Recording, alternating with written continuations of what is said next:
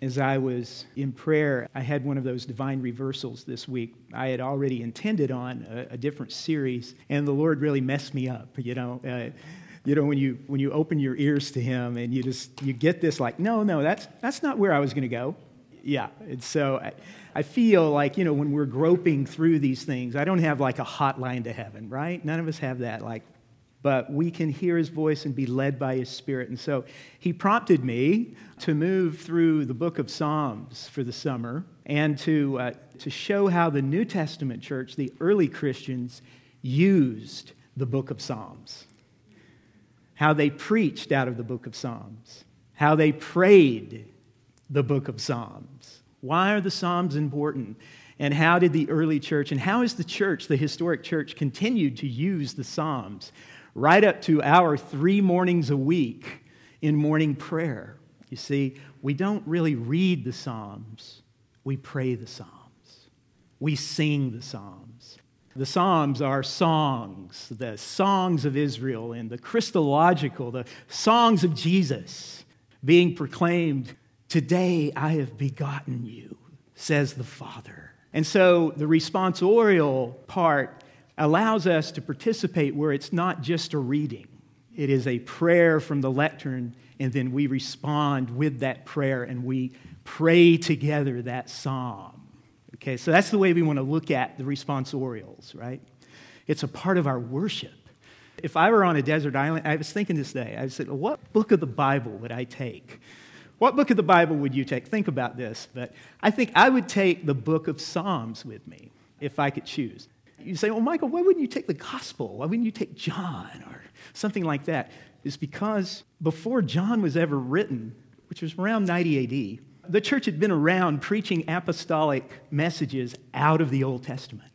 And so, like today, we're going to turn to Acts 2 and we're going to see the first sermon on the day of Pentecost was utilizing the prophet Joel, Psalm 16, Psalm 110, and then they got in trouble because of the healings that were taking place.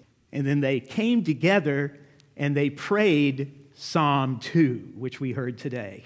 So we could call this uh, meeting with God and his people with the Psalms. Meeting with God and his people with the Psalms. This is not some pursuit of individual spirituality where I go away on an island, even though some of us would want to do that, right? Yeah. yeah. But I'm there, Robinson Crusoe Christian, all alone with God. The Psalms are the proclamation of the covenant that God made with Israel and that God promised to all the earth. Because in the Psalms, it's not just about Israel, it's about all the earth and all creation praising Him. You see, David got what Israel never fulfilled. And that's why Jesus, the new vine, the new Israel, came to fulfill it all and opened up the way for the Gentiles, all the nations, to be saved through him. And so David is proclaiming that full impact of the gospel throughout the Psalms.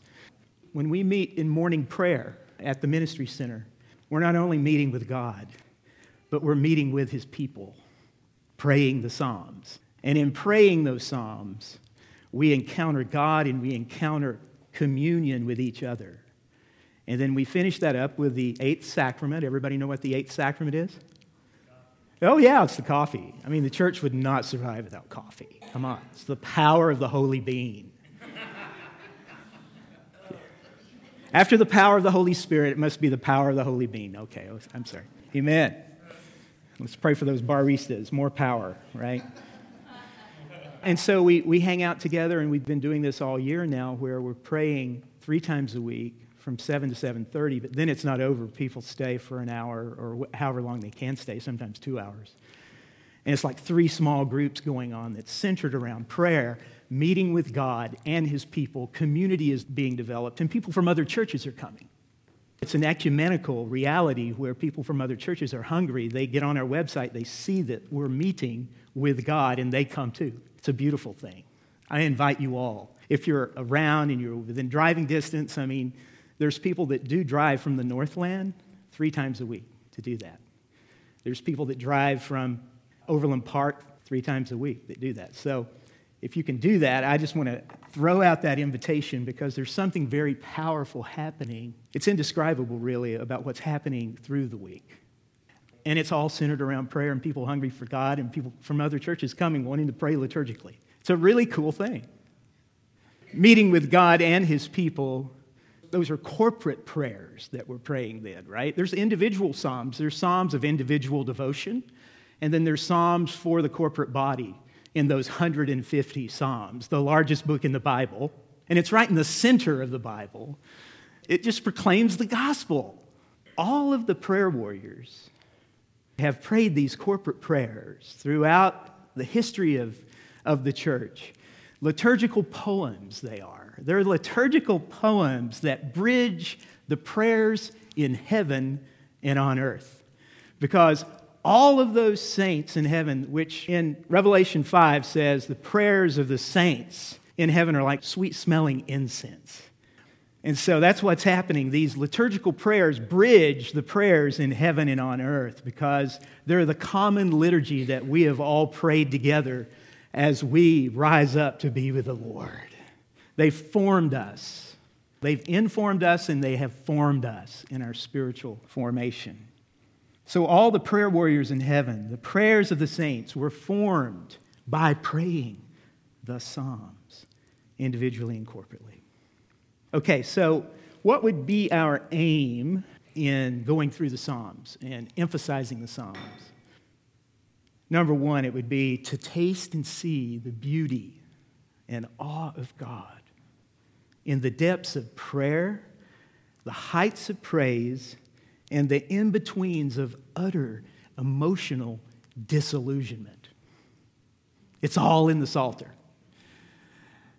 And that was a lament.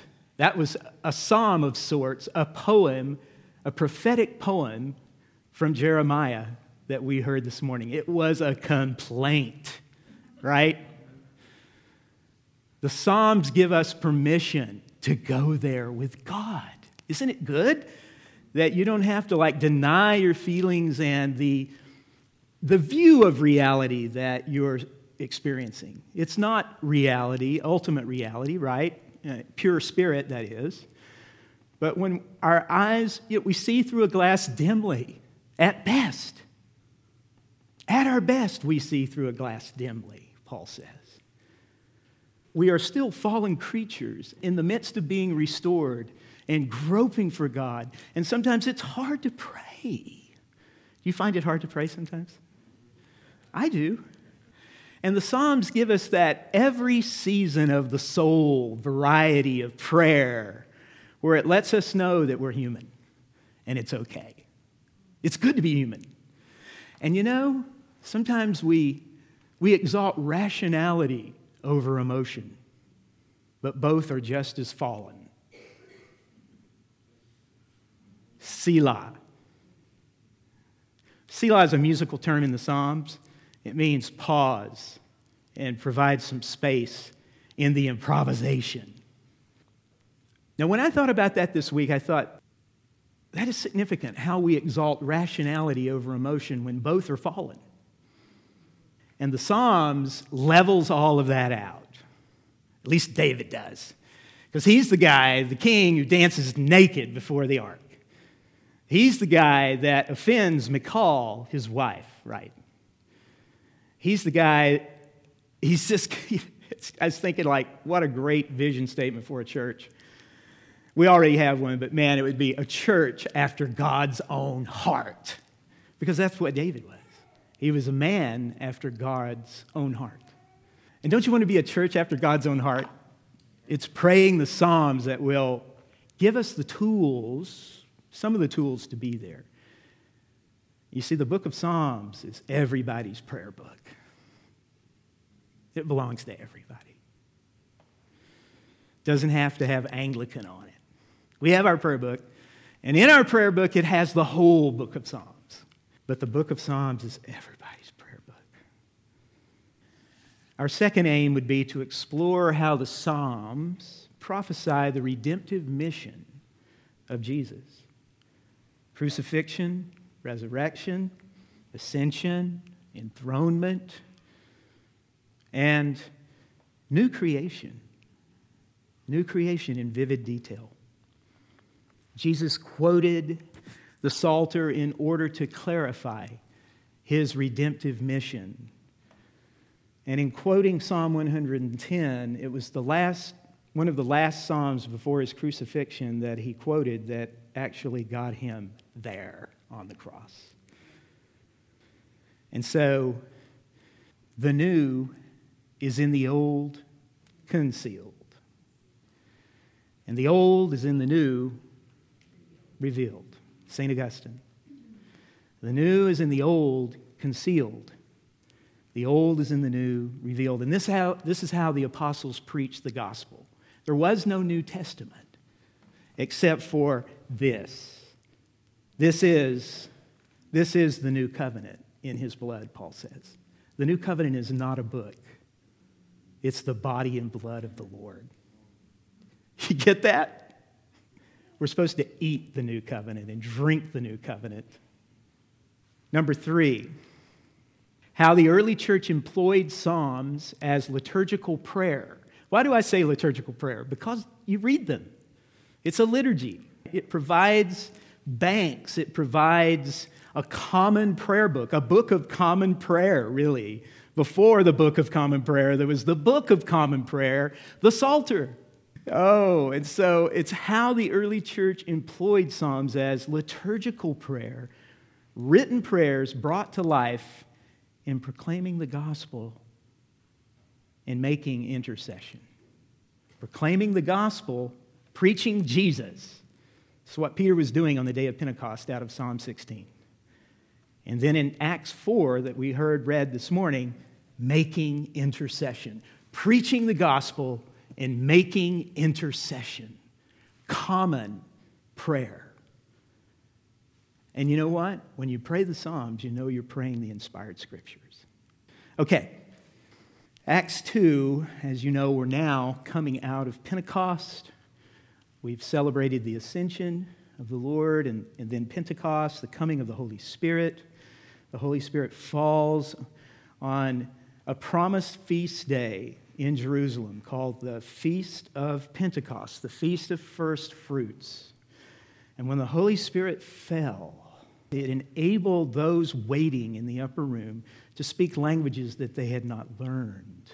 And those languages, see, speaking in tongues, it said, but it's just speaking foreign languages in Acts 2, because all the proselytes from all over the world were in Jerusalem for that feast. And they were hearing the proclamations of praise and the gospel preached in their own language. And they said, What does this mean? What is going on? And so Peter stands up and he begins to address the crowd. And I believe that this is what Jesus means when he says, I'll give you the keys to the kingdom because he preaches Jesus Christ, the King of the kingdom. And he takes it out of Joel and he takes it out of Psalm 16. So then Peter stood up with the 11 in verse 14. I like that. They, he stood up with the 11. They're all standing up, you know, and they're cheering him on. It's like a team. Yeah, you go first, Peter. you know, I'm sure they had relief preachers in that in that line there, right?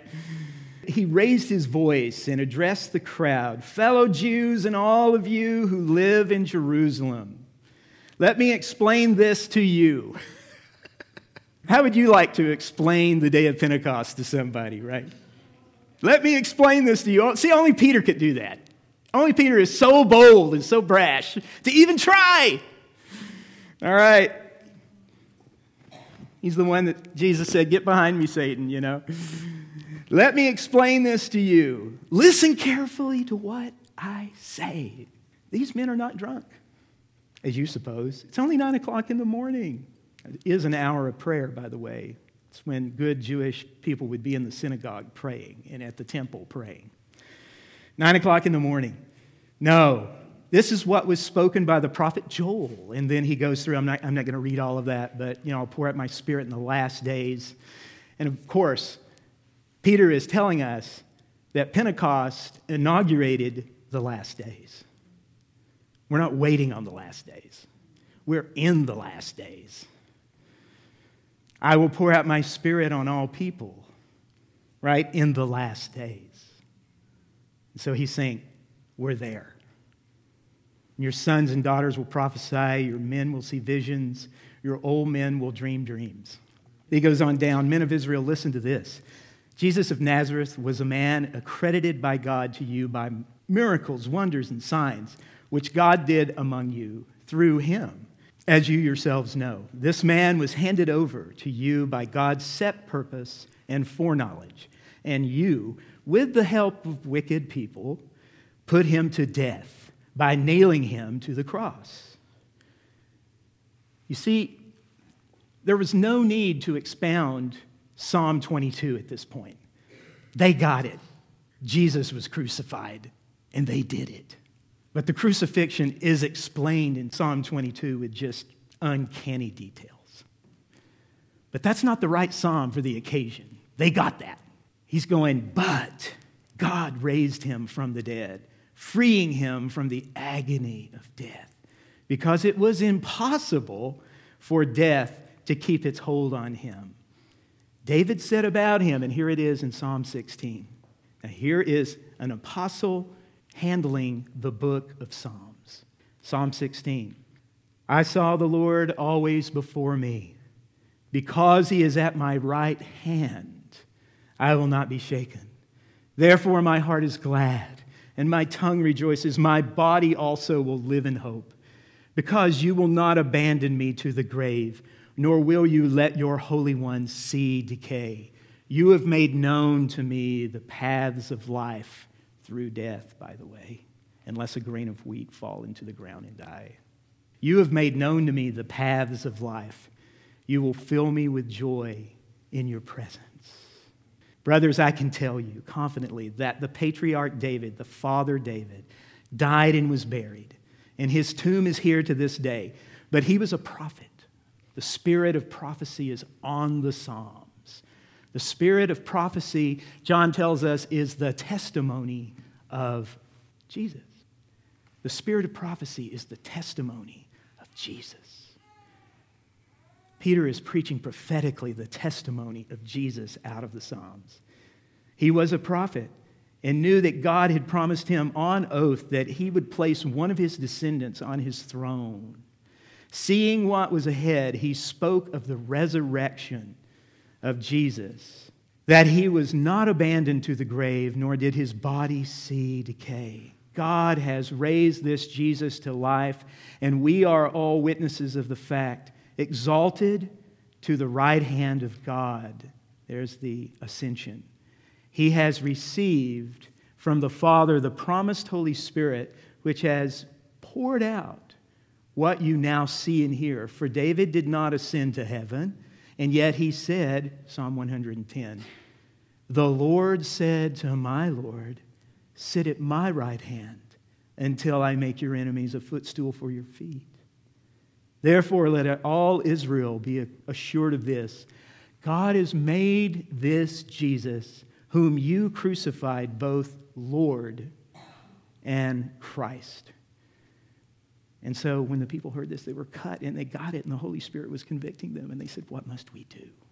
And then 3,000 come into the kingdom by Peter, an apostle, preaching out of the book of Psalms. Beautiful thing. Turn with me to Acts 4, and we'll end here.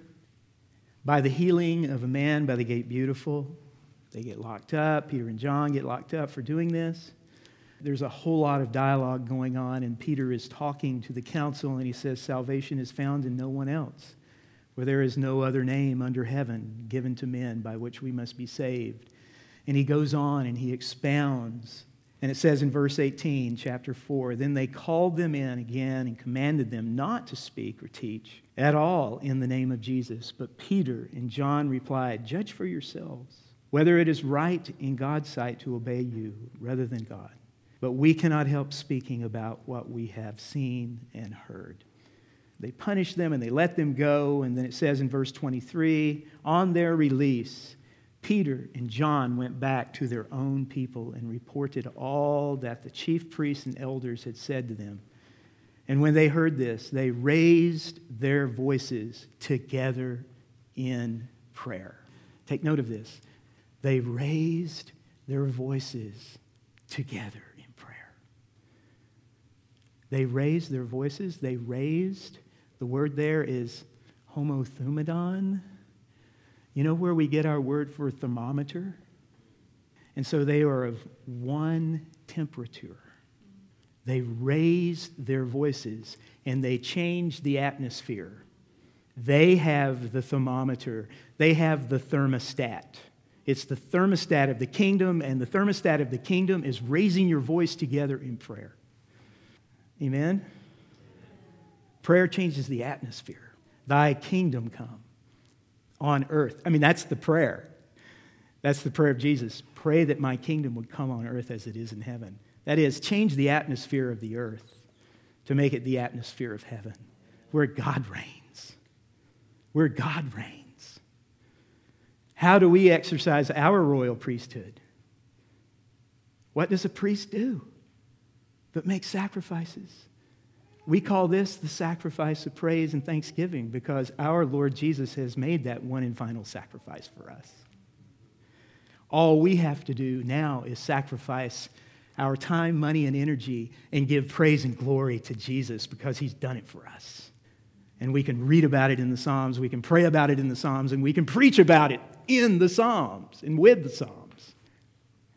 It's like having something that you didn't realize what you had, you know, the power that was just sitting there in your living room until it gets unleashed, right? You just open up the Psalter and you open up your heart to God and you say, I'm going to go. I, I, was glad when they said to me, Let us go to the house of the Lord. I'm not even going to try to do this on my own. I'm going to pray with the church, and I'm going to raise my voice, and I'm going to change the atmosphere of Kansas City. That's what we aim to do. And how are we going to do it? Through our weak and feeble prayers, really. I mean, you know, when you're there at seven in the morning, it doesn't feel like the day of Pentecost, right? when we walked out of Friday, everybody was saying there was just such a buzz in the place, you know? There's all these new people and meeting each other, and it's just incredible to see it, you know? It's just, and you hear that buzz, that life that's in the room. That's what happens when people come together around Jesus Christ. And so they raise their voices together in prayer. That thermostat got shifted over to the kingdom of God's. And they said this and I don't think this is the first time they thought about this. I think they had been instructed by the apostles how to read Psalm 2. They probably had memorized it because they're saying it and praying it together. It says, Sovereign Lord, they're praying this. Sovereign Lord, they said, You made the heaven and the earth and the sea and everything in them. You spoke by the Holy Spirit through the mouth of your servant, our Father David. Why do the nations rage? Psalm 2. They're praying this together. Why do the nations rage and the peoples plot in vain? The kings of the earth take their stand and the rulers together against the Lord and against his anointed one. They take that little piece out of Psalm 2. We heard the whole psalm today.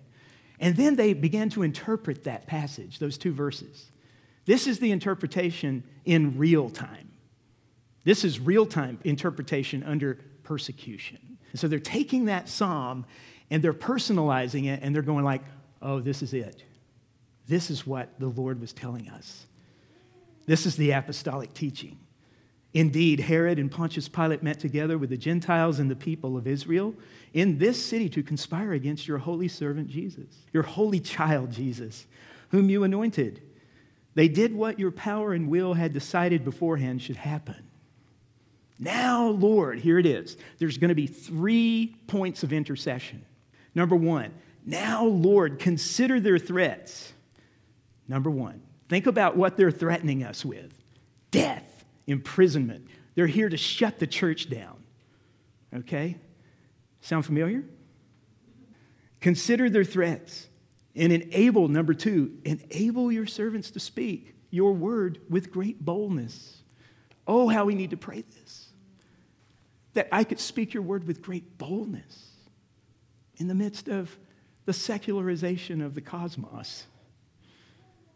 Number two, enable your servants to speak your word with great boldness. And number three, stretch out your hands to heal and perform miraculous signs and wonders through the name of your holy servant Jesus, your holy child.